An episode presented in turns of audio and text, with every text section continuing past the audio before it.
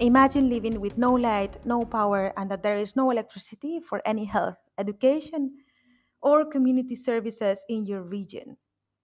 760 million people, more than the entire population of Europe, still lack access to electricity and are using products such as kerosene and candles to light their homes. Energy poverty is an issue where off-grid solutions can step in. Off-grid solutions provide the fastest, most cost-effective, and impactful way to reach most people who still live in the dark. In the last 10 years, more than 300 million energy poor people have been reached with life changing solar solutions. And that includes solar lights, home systems, irrigation, and cooling systems. These solutions are improving health, safety, and opportunity for families across the developing world, powering small enterprises, boosting agriculture, and lighting clinics and schools, all while reducing millions of tons of CO2. Yet, the financing that the sector receives still needs to at least triple. So far, impact investors, DFIs, and governments have been key to reach 300 million households. To achieve sustainable development goals, though, we need coordinated action among development partners, investors, governments, financial institutions, and companies. Welcome to Invest in the Sun. I am your host, Laura Fortes, and this podcast will reunite investors and industry experts to provide their experience and expertise to improve our understanding on how to bring more funding for the off-grid solar industry so that we can reach 1 billion lives by 2030.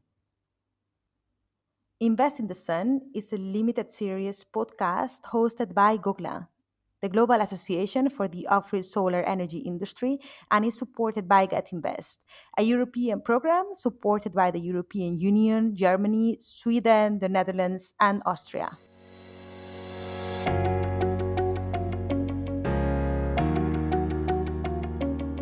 Welcome to a new episode of Invest in the Sun. Today we have two guests that have worked in energy access for quite a long time and represent two different development finance institutions that have had a deep impact in the development of the off-grid solar sector. DFIs have had a very predominant role in energy access. Only their direct investments account for 30% of the total value of direct investments since 2012, according to Gogla's data. The amounts devoted to indirect investments are unknown, uh, but have been estimated at at least 100 million.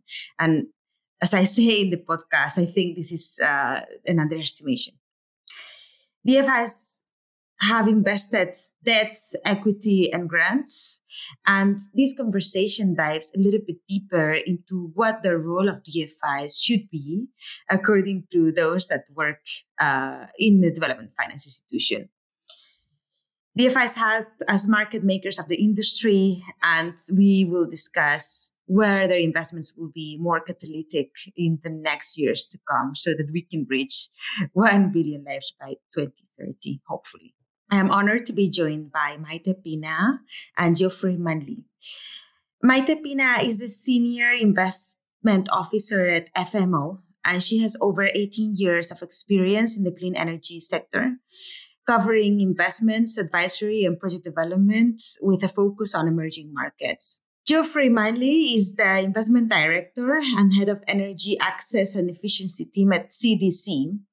In addition to providing catalytic finance to companies, Geoffrey is engaged in cross cutting initiatives to promote the sustainable development of the energy access sector. So, welcome, uh, Maite, and welcome, uh, Geoff. Uh, thank you so much for participating in the in this podcast today. Um, I think the first question I'd like to ask you both um, is uh, what got you into energy access in the first place, and why solving uh, this issue out of the all the other uh, development challenges that there are in the world, you are working in this, and then then perhaps let me start from Maite. Um, well, Laura, I've been working, I think, in the energy sector was my first job. So over 22 years focusing the sector. I'm not a banker by background, but practically an energy specialist. And it was around mm-hmm. 2013 that I started, or 2011 that I started to look at issues with accessibility, the role of the on-grid sectors to provide access, and other opportunities within the mini grid sectors as well as the off-grid systems. And as such, I tried to start moving my career to move more towards Africa um, and development institutions, and that's how I ended working first with. Oiko Credit and then with FMO. Uh, and I think when you talk about uh, why focusing the energy access as SDG, okay, is a, is a catalyzer, right? It's the one that you need to mobilize many of the other mm-hmm. SDGs. And for me, I look at uh, mm-hmm. energy, electricity as water, as a public good. You do really need to have that. I mean, that is for me is a basic human right, and that is the one that is catalytic to economic development, to agriculture, to health, to education. Nowadays, I mean, you know, without access to electricity, I don't think that we could kind of mobilize the the, the SDGs. Yeah, that, that sounds familiar. I think we've, we've, we've heard that uh, a few times, and we advocate for mm. that uh, as well ourselves. And I think it was uh, Ban Ki moon that said that energy is uh, the golden thread that connects, uh, um, yeah, the rest of, of, of, the development. And uh, Geoff, I'm curious about uh, your story. I wish I could say that it was sort of by design, but it was actually a bit of an accident, to be honest. Um, so I had been already working in development finance, focused on Africa for quite a while, and more involved in like utility scale project finance type transactions. And actually, um, in about 2014, I think it was, Andrew Riker, who is a name that people may be familiar with, very active angel investor in the energy access space, uh, and a friend of CDC. And he sent a proposal for one of his investee companies, and it somehow landed on my desk and I was um, I knew more or less right away that there was no way that CDC was going to be able to invest in this company because it was much too small and too early stage. But I was absolutely fascinated by the business model that I had never even heard of before, and this mm-hmm. combination of technology and mobile money to somehow bring this solution. So. I just found that really, really compelling and interesting. And then a couple of years later, um, CDC was having discussions with uh, then DFID, now FCDO, about mm-hmm. increasing our capital and giving CDC an opportunity to invest and take more risk for development impact. Mm-hmm. And I had the opportunity to develop a strategy um, around uh, initially just very much focused on solar home systems and building actually on a lot of work that had been done already within DFID um, at the time and we were able to launch a strategy in sort of 2017 2018 and we've since expanded that to include uh, other segments of decentralized energy but still solar home systems and and and paygo business model is, is very much central to um, to our strategy. And that strategy was also um, you know, as kind of the through line of our strategy was to focus on local currency, mm-hmm. which we felt was kind of missing in the market at the time. And clearly the companies were a bit too risky to attract local bank financing. Yes. So we wanted to try to sort of fill that gap um, until, you know, hopefully the market scales and, and you see more commercial banks coming into the sector. Absolutely, and I'm I'm curious. So you also know each other, right? And also, like I I think you mentioned before for a long time. yeah, I'm trying to remember. We were just joking because we met on actually a a dirty fossil fuel project um, that we we didn't ultimately end up funding. Um, yeah, but uh, yeah, at that time I was advising the government. Uh, I was in a different, completely different role. Uh, I think Geoff, you were already with CDC, but it's just you know, it's part of the history. It's the part of the evolution, right? We need to actually to understand better the sector to to know what is missing, and I think that's that's when you you know when you go through all the phases, you practically have a much better understanding of how to deploy the what is needed today. But yeah, it was interesting yeah. times. And then I think we kept in we kept in touch. You were at Oikocredit, yeah. and then and then FMO. FMO. Yeah, and I have to say that from FMO perspective, it's not like Jeff. Geoff started practically the sector within CDC, but FMO has been a pioneer, as you know, right, since 2013 with the first investment in Waka Waka. No longer in the market, mm-hmm. but it was one of the first investments that we did. And I think since then they have seen the importance of the sector, and we created the Access to Energy Fund from the government. And it has been just since then is taking a much more important role within FMO. Uh, I think that's within FMO nowadays, we not only want to focus in the on-grid sector, but to put much more emphasis to distributed energy going forward. Cool. And, and I'd, I'd like to go a little bit more um, in depth with that, uh, Maite, and the and the role of, of FMO, and then Geoff will like to touch upon the CDC. But yeah, just uh, ha- I mean, really good to have you both as as uh, as advocates and supporting the sector now uh, instead of uh, your previous uh, your previous life in other sources of energy. Um, but but yeah. the I mean the role of um, and this is the name of this podcast like to you know the role of DFIs in the sector and it has been uh, very fundamental uh, especially from the early stages and we're celebrating a decade uh, of experience in the sector now and uh, yeah both FMO and CDC I mean, there are um, you've made several, I mean, types of investments, right? And and that's the role of DFIs. And there are direct investments made in the sector and supporting specific companies, such as uh, your example, Maite Waka Waka. And there's also, you know, such a big role for DFIs to to make indirect investments in impact investors, in uh, funds, um, debt providers, uh, etc so i mean it, it's quite catalytic uh, the work that you're doing and yeah i'm, I'm just curious maite um, where do you stand right now as as as well, yeah as fmo i guess putting your fmo hat on now um, yeah what what is the role currently of fmo in terms of direct uh, versus indirect investments I think, well, we continue supporting indirect investments, right? So we have already practically oh, 70 millions in indirect investment related to the energy access funds.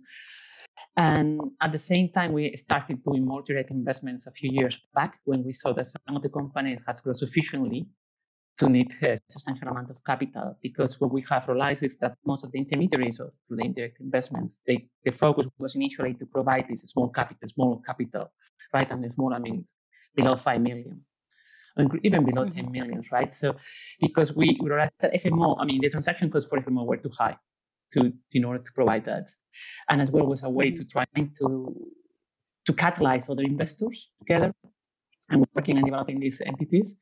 Uh, and as of today, I think that our role has developed into help these companies to grow further and to provide local currency. Mm-hmm. I think I agree with Geoff. For us, we saw that there was a need for local currency. Uh, and at the same time, we co-invest as well with some of our investee funds. We're trying to look for co-investment, discuss the markets, discuss companies and see how we can collaborate. So I think that's uh, funds are going to be needed. I mean, the sector is quite big. I mean, what is clear for me is that there is uh, still a financing gap. And among all of us, we need to find ways to mm-hmm. resolve that financing gap. And some of these indirect investment are helping to bring additional capital outside the DFI's market. Cool. What, what about CDC? I think um, our exposure into energy access is um, weighted more towards direct investments, hmm although we do have investments in six private equity funds that have invested in the energy access space. Some hmm of those are specifically focused on energy access, but others are, for example, more generalist infrastructure funds that decided to invest in some of the larger solar home systems companies. So we have seen that trend happening over the last few years. Um, in terms of our strategy, initially we thought that we would, excuse me, also be supporting some credit funds. That was definitely part mm-hmm. of our strategy. But given our focus on local currency, which we wanted to be consistent across both direct and indirect investing, we found that it was difficult to find the right context to um, provide capital through an intermediary that would go out to the end borrowers as local currency. So that that was a bit of a stumbling block for us, and one of the reasons why we haven't um, been as active on the credit fund side. Mm-hmm. Yeah, that that that makes sense. And yeah, I mean, you have already quite a bit of experience uh, in the sector. There's, like, as I said, uh, sector is celebrating a decade. Um, I'm very curious, where do you see the biggest opportunities and the biggest gaps? And this is a big question, right? But maybe if you could select, uh, yeah, just one opportunity and one gap that the sector needs to to to overcome. Um, Geoff, continue with you. Um, Well, I guess maybe maybe one opportunity to highlight is that I I still think that there is a huge opportunity um, around increasing productive use. Mm-hmm. And I say that, and I should I would like to caveat because I think in in some cases people talk about productive use, and it's almost um, to say that you know just providing that basic household energy access is somehow insufficient, and so we need to we need to do productive use for for this to be you know really Mm-hmm. impactful. And I completely disagree with that. I think it's already amazing what these companies are accomplishing in Mm-hmm. terms of providing basic access. Um, but I do see that there's an opportunity to further extend that um, to help people to increase revenue generation. There are some very obvious applications, I think, in the um, ag value chain, which is obviously very important um, across much of Africa. And you know, starting to see some solar home systems companies offering that as a product, or some of the standalone productive use companies. Yeah. Um, so I think that's that's a big opportunity um, that the sector can can build on and help people address and actually increase their productivity and, and incomes. I'll continue with the opportunity before we move on to the to the to the bigger gaps. Uh, Maite, what's what's your take there? Actually, it is the same. We have already started looking at uh, productive use. In fact, it's la- um, a must to do for us is uh, ensure how we can increase productive use, how we can help, how we can develop uh, other products, uh, because we, we have realized as well that it's really nice to talk about productive use, but it's a completely different product. It's more expensive. How do you bring that product to the market? How do you help the communities to Mhm. use and to realize the benefit of that product, right? And I think that is is a scope of work that is beyond the FIs and it's more to work with all stakeholders together to try to, to develop further this sector.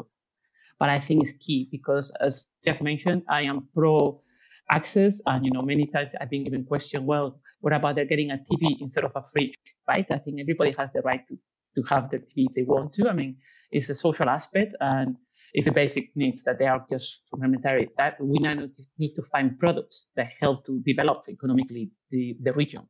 Uh, and that's why productive use, mainly for agriculture irrigation issues, we think that is quite beneficial. I mean, maybe just to throw out another opportunity um, that occurred to me. I mean, I, I still think there's huge scope for geographic expansion. When you look at the market, it is still, after you know all these years, incredibly geographically concentrated. Um, and if you look at the amount of capital and the deployments that you see in East Africa relative to the rest of the continent, um, you know, there's there's just a huge gap, and there are reasons for that, and maybe we'll get into that later. Um, you know, challenges in getting to some of the smaller countries, um, or with you know challenges in the enabling environment.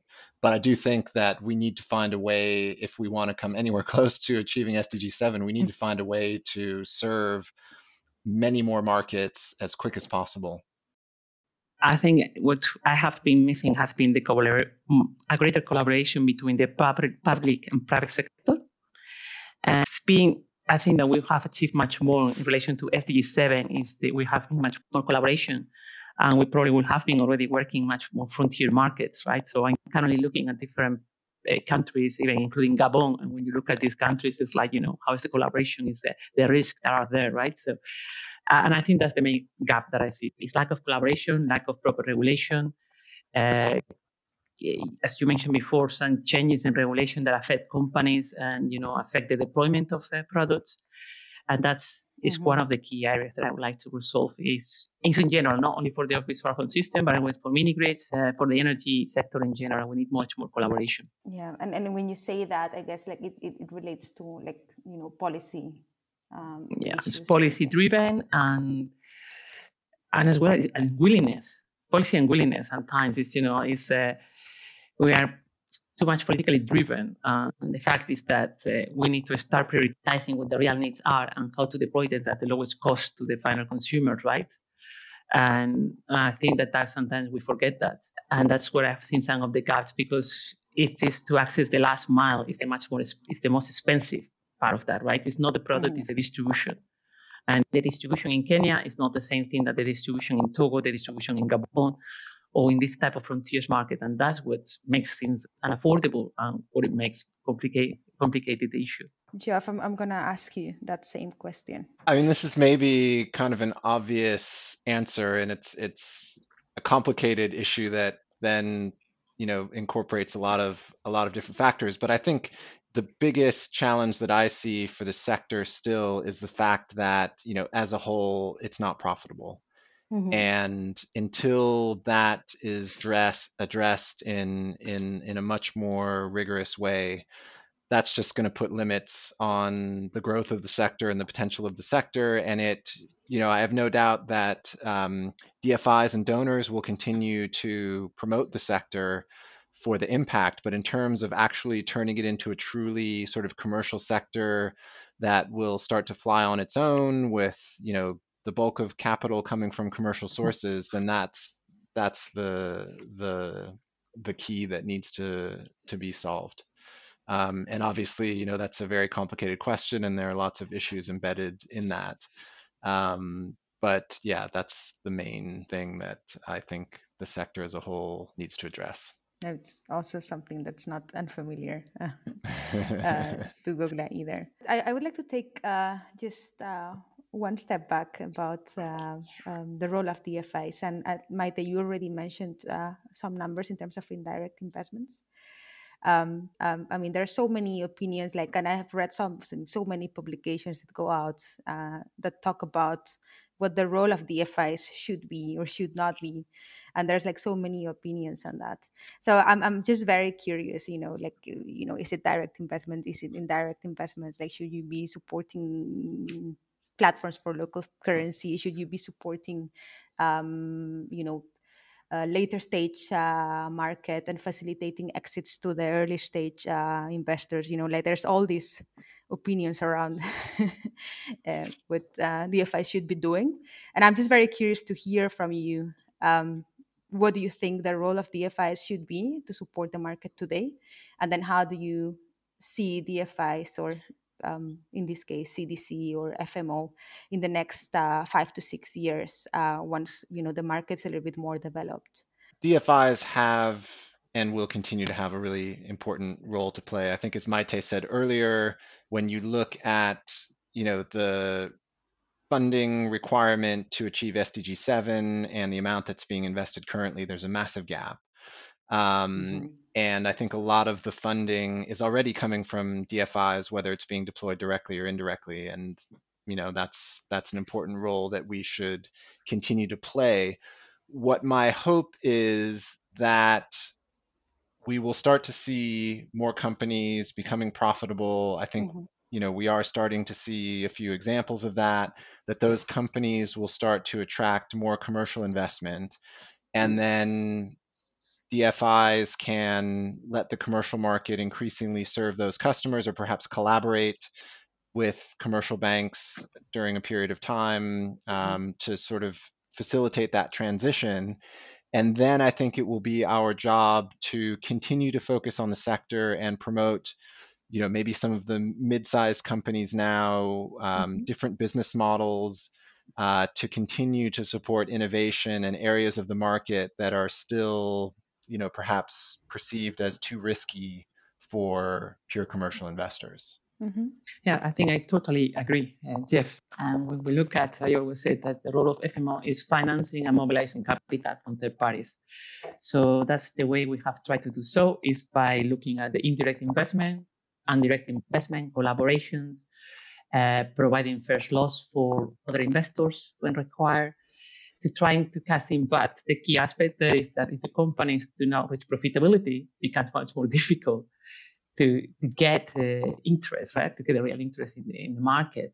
But at the mm-hmm. same time, I think that it's probably a question on how we define profitability and how we separate the business and the distribution versus the financing, right? Because, uh, I mean, we as DFIs in the debt side, we have been focusing mainly on financing receivables. And sometimes you know what is the risk that we're taking there and how those risks can be extrapolated from these companies. And that's why i think that going forward more collaboration with local banks is essential because they are the ones that know the market they are the ones that are starting to know the clients.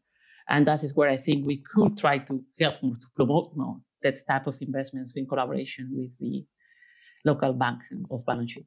And I have one a little bit trickier question here and and i have heard this you know whenever we have a Gogla event and whenever you know we do one of these investor sessions an investor panel and then you're together with other investors. I've, I've heard this i think a couple of times already and we put you on the spot then and i think i'll put you on the spot again. Uh, do you think um, you're crowding out uh, other investors? And I'm, I'm curious to hear yeah what, what do you do to to avoid that from happening well, the answer to this question, as Ascolo speaking, is no. On the contrary, we do really try to collaborate with our investees. And we do have, uh, oh, quite often I have calls with some of my investees to, to discuss the market, to discuss some of the companies, to see where we can mm-hmm. collaborate. Unfortunately, because of COVID and other matters, the last year we have two, three projects that couldn't go ahead in collaboration. Uh, we as well trying to focus in a different segment, a slightly larger investments. So mm-hmm. we don't really want to go into the small investments. We believe that these are more, more suitable for these intermediary um, debt funds than for us. And I think, as I said before, there is mm-hmm. here's a huge market. We need much more capital. So, and I think what is important is collaboration. Uh, it's not about crowding in or out. It's about collaborating and see what is the most suitable capital for each type of product. Geoff, do you have any insights on that one? Well, I think, as Maite said, you know, there's a there's a huge funding gap. So, um, you know, all all of the capital is needed. Um, I guess, you know, it, it's definitely a real issue and one that we try to take very seriously, um, not just in energy access, but across all of our investments. And, mm-hmm. you know, I, I'm sure it's the same at FMO. Um, I think specifically in energy access, one of the ways that we've tried to address that again is by focusing on local currencies. So in terms of our mm-hmm. direct uh, investments, we have not um, deployed any capital in hard currency. It's all been local currency. And certainly when we looked at the market, you know that just wasn't really um, wasn't really available. And I'm happy to say that now I think it it is more available.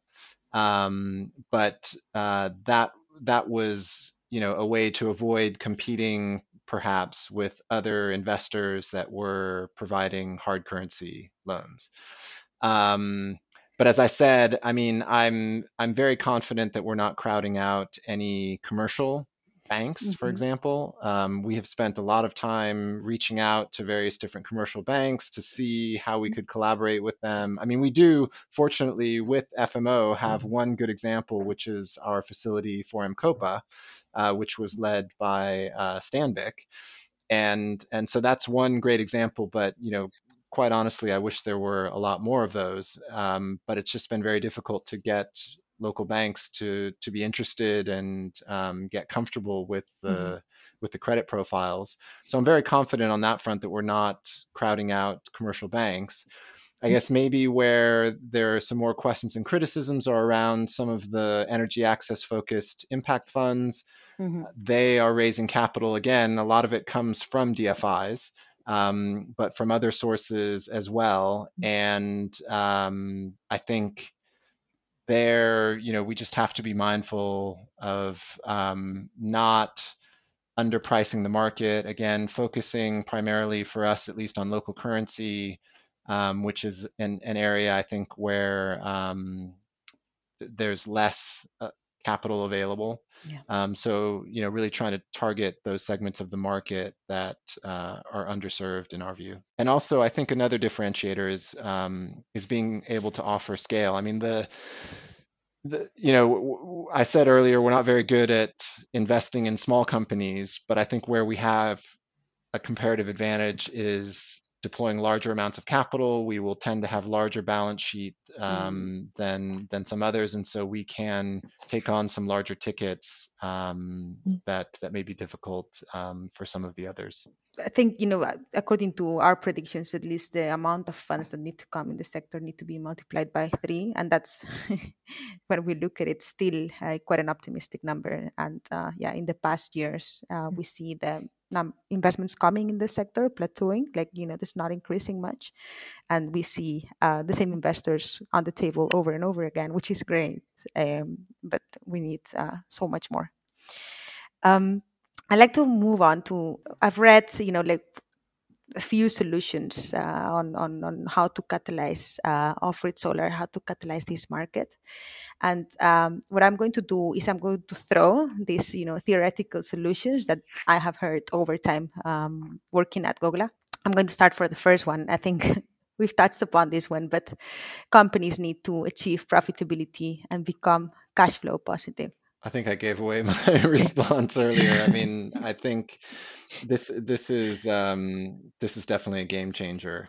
But I think we need to be clear about what profitability means and what it looks Mhm. like for these companies, given the PayGo business model, which is just inherently um, very uh, it, it consumes a lot of working capital, and so these companies will have permanent working capital needs. They will uh, they will carry debt much in the way Mhm. that, um, say, a microfinance institution does on a permanent basis. Mm. Um, so I think you know we need to get to a point where they are not, um, you know, sort of constantly uh, in need of a fresh equity round almost on a yearly Mhm. basis um, to sort of remain in in in operations.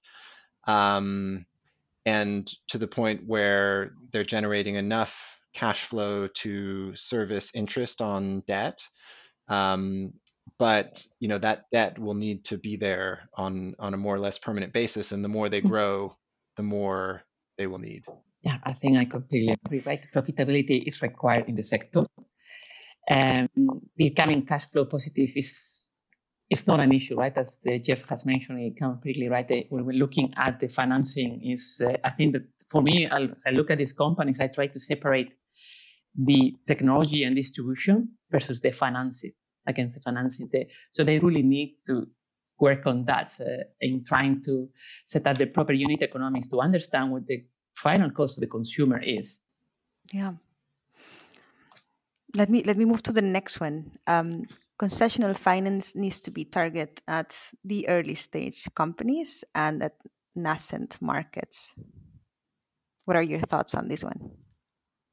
I do. I I, I think that um, the, I mean, there's a reason that companies have focused on a narrow range of markets to date. And that's because of the scale that they're able to achieve and the enabling environment um, that that allows the business model to function. And so, as I said earlier, I mean, I think there is a huge opportunity to expand the model into new markets, but there is a reason why the companies are not um, all targeting those markets because there may be challenges. Um, they may just be too small, um, and so uh, you know that's probably something that may not just happen organically Mhm. and there may need to be support for that to happen i think on on early stage companies i mean when you look at the first generation of solar home systems companies they all benefited from from grant support Mhm. uh, and so, and and some still do um, and in some cases it is tied to new markets and and things like that um, so I think we can't ignore how important that was. Mhm. Um, and I think, you know, a lot of donors and foundations deserve a lot of credit for supporting this market to get to where it is. But uh, I think it's relatively harder for n- new companies, early stage companies today to get access into that grant capital that was so critical than it was, um, you know, five, ten years ago. Mhm. So I do think that's an important aspect if we want to continue to support innovation and new business models and market expansion. Let's let's move to uh, one that uh, I think we're working on uh, quite closely at Gogla. Um, a stronger link between climate change and the off-grid solar sector will enable a new wave of funding. what are your thoughts on this one, uh, Maite? How far are we from that? Well, I may be a bit naive, but I hope that this is the case.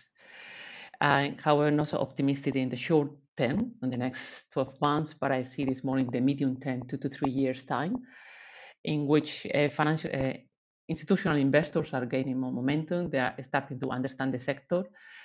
Uh, there is a bigger push right now for Paris alignment, for decarbonization. Uh, even corporates are looking in how to green in the companies, how to be more social responsible. There is mm-hmm. opportunities to look at new products like carbon credits within the sector or social credits. How to monetize this uh, credit as well might be a way forward. So I think that we can see new products being developed, but it's true that it's going to take some time. And, and, having said that, I have I was speaking uh, one month ago with a bank that is actually looking at setting up a new fund slightly mixed mm-hmm. products because sometimes I think it's diversification of the products.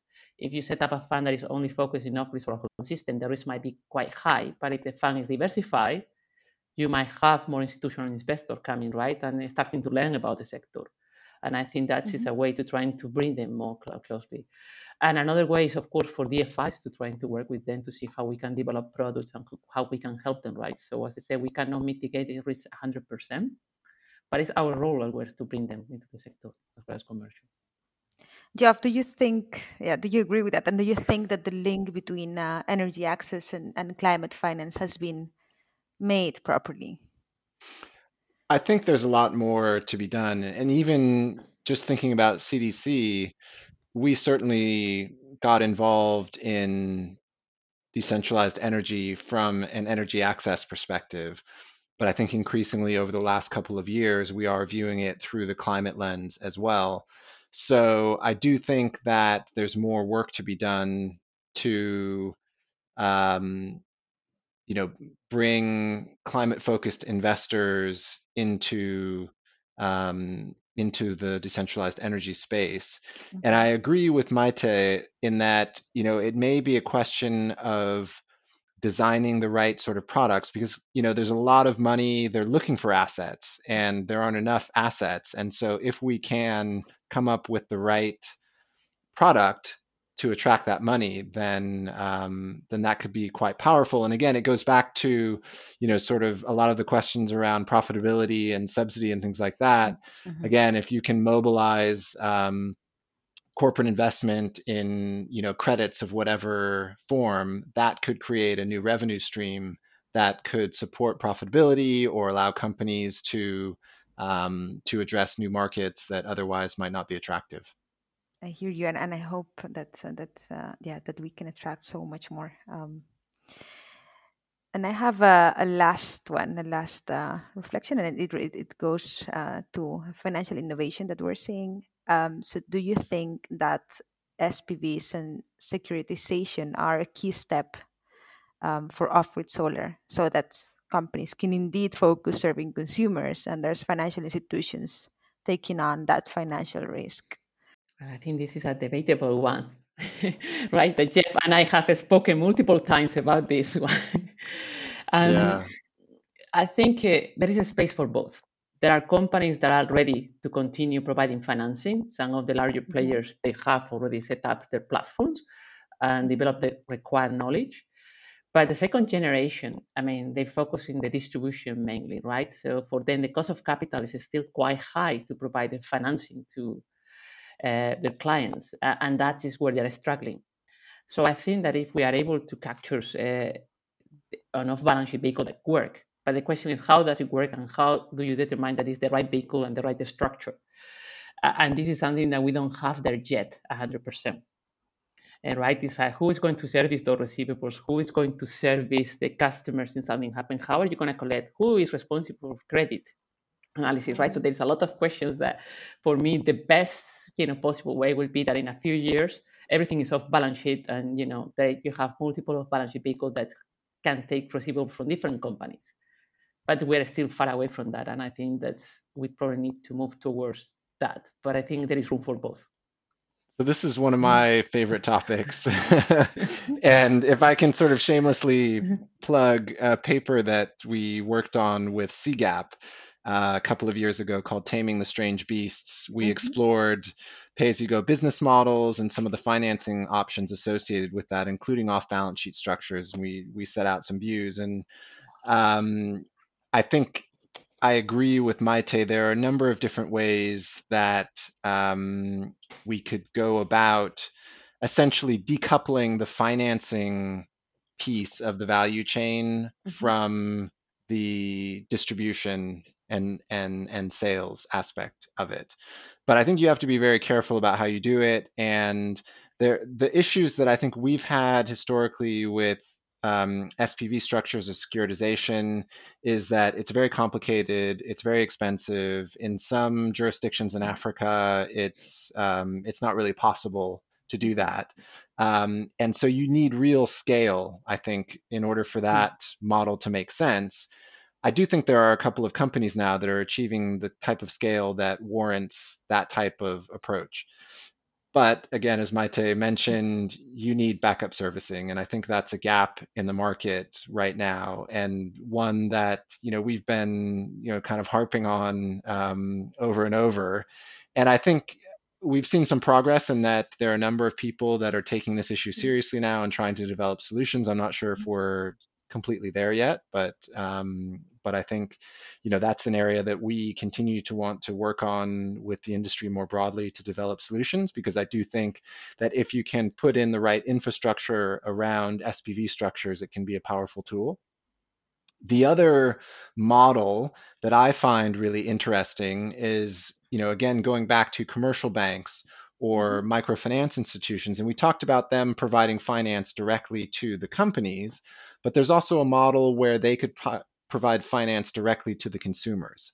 Mhm. So, you know, you can imagine partnerships between, say, a local bank or an MFI and a pay as you go company where the bank is taking the ultimate is essentially making the paygo loan to the customer and the company is then just responsible for sales and maintenance and servicing and you know you can um, tie together given you know that all of this is is based on you know sort of cloud-based systems where you can have real-time access to what's happening across a portfolio of assets i think that you know you can do integrations between banks and pay-as-you-go players to make that model viable. And i think that's another one that could be very powerful for the industry in the future. But we're obviously a ways off from that and but it's one that we can help as DFIs. I think uh, this is one the key that they they're not there yet because of course the there's still you know the, the risk perception is still high, but we have have quite a few, you know like quite a few discussions with different players in different markets. Um, you know, we're trying to develop products for that specifically, right? And how we can collaborate in co-financing or through guarantees or different products to try to bring them to the sector by taking the receivables from these companies 100% because I think it's uh, all the perception of risk and the type of guarantees that they require. So that's that's where we have to overcome. Interesting, and, and and unfortunately, we're nearing the end of the of the podcast. So I think I've, I've done this before, um, in another podcast, but I would really like to to take out your crystal ball and uh, ask you, uh, yeah, where you see the sector in the upcoming years, and uh, so it's two things: where you see the sector, and are you optimistic uh, that we're achieving um, universal energy access um, by 2030? Um, do you want to go, Geoff? I mean, this one is a tough one Yeah, sometimes. I'm, I'm I'm happy to start. I mean, I guess starting with your last question first. Um, unfortunately, you know, in all honesty, I don't think we're going to achieve SDG 7. Mhm. But Mhm. I'm optimistic and confident that we can make a significant dent and real progress. So I think that, you know, we shouldn't we shouldn't let that dissuade us or discourage us from doing everything that we can. Um, but I do think it's going to be it's going to be hard to achieve. And I think you know there are potentially you know in the near term some uh, some turbulence in the market. I think you know we can't underestimate the COVID crisis that is Mhm. continuing to play out um, in our markets, um, and that you know that is very real. and I think it will be a drag on the sector and a challenge for the sector, um, you know, probably for a few years to come. But longer term, I am optimistic. I think Mm-hmm. what I kind of envisage is, you know, some of the elements that we were talking about around value chain decoupling. Uh, so I think, you know, there are some interesting trends developing. One, I think, as Maite mentioned, is the emergence of more local distribution focused companies that Mm-hmm. are not trying to manufacture their own systems or develop their own proprietary, um, you know, back-end systems, CRM systems, um, but they're leveraging those of, of larger players and focusing on distribution. And so I think that is going to be the way to expand Mm-hmm. geographically and take advantage of local knowledge and um, and roll out and and scale up in new markets. I think um, along those same lines, you know, starting to see some interesting convergence again around the CRM platforms and interoperability. So I think that's a really interesting trend that would allow um, for more standardization across um, across those Mm-hmm. elements, and you know, again, would uh, allow decoupling to happen more. And then I think we could see, you know, sort of more at the manufacturing end. I think we could see consolidation and um, you know a few key players because I do think that scale is important at that end of the business, and so I think we may see in a healthy way fewer companies that are actually designing and manufacturing systems, and more companies that are leveraging those um, manufacturing platforms and focusing on on distribution or other discrete parts of the value chain. And I hope that the finance piece will be part of that. I would love to see banks and microfinance um, institutions getting more involved in financing the end users. Well, I think um, good to know that I'm not the only pessimistic one in that sense. That yes, I don't think we're going to achieve the 2030 targets, but they always say aim high, and at least you will try. If you aim too low, you will not do anything, right? So we need to aim as high as we can. It's similar to the 2050 net zero. We don't know if it's going to happen, but if we don't try, so we need to focus in continuing working in the sector, right, and to find solutions. Uh, and and that, I think, is the essential part. And I think that now we're in the right path. Uh, I agree with the turbulence uh, we have just learned over the last two years that, you know, COVID uh, viruses, because at the end of the day we have COVID-19, but we might have another COVID-23, 24. We don't know, right? So it's Mm-hmm. we're going to see more turbulence in the coming years, uh, or even uh, you know, not only COVID, but as well even of uh, climate uh, aspect. But I think as well, I mean, I'm focusing as well on the decoupling. I think uh, the second generation companies, uh, that is as well an area where FMO is investing in through the venture capital. Uh, we feel that yes, let's fo- big companies focusing on the distribution, what they know. Let's you know create knowledge and to focus on what they're good at. We don't need to have 15 different type of batteries or 15 different types of TVs you know, TV is a TV. So just have three, four manufacturers that provide the systems, you know, decrease the cost because at the end of the, the day, what we want is to decrease the cost to that invest in technology and innovation and let's kind of decoupling as much as we can and see how we can see the sector evolving and you know let's the financing focus for the financiers although having said that we know that there are some companies that are becoming quite large already and another area that i see is diversification I think that some of the mm-hmm. distribution companies to survive, they will have to diversify. It's not only, you know, the, the distribution network is quite expensive, and to make sure that it's profitable, they need to probably pro- diversify into different products. Thank you so much, Geoffrey, Maite. It's been a great pleasure to have you and to have your contributions. I have learned a lot. I found this really insightful. And my takeaway would be that we should aim high and we can achieve anything we want as a sector. We have strong entrepreneurs, we have strong investors and backers like yourselves, and we'll get there. Thank you so much.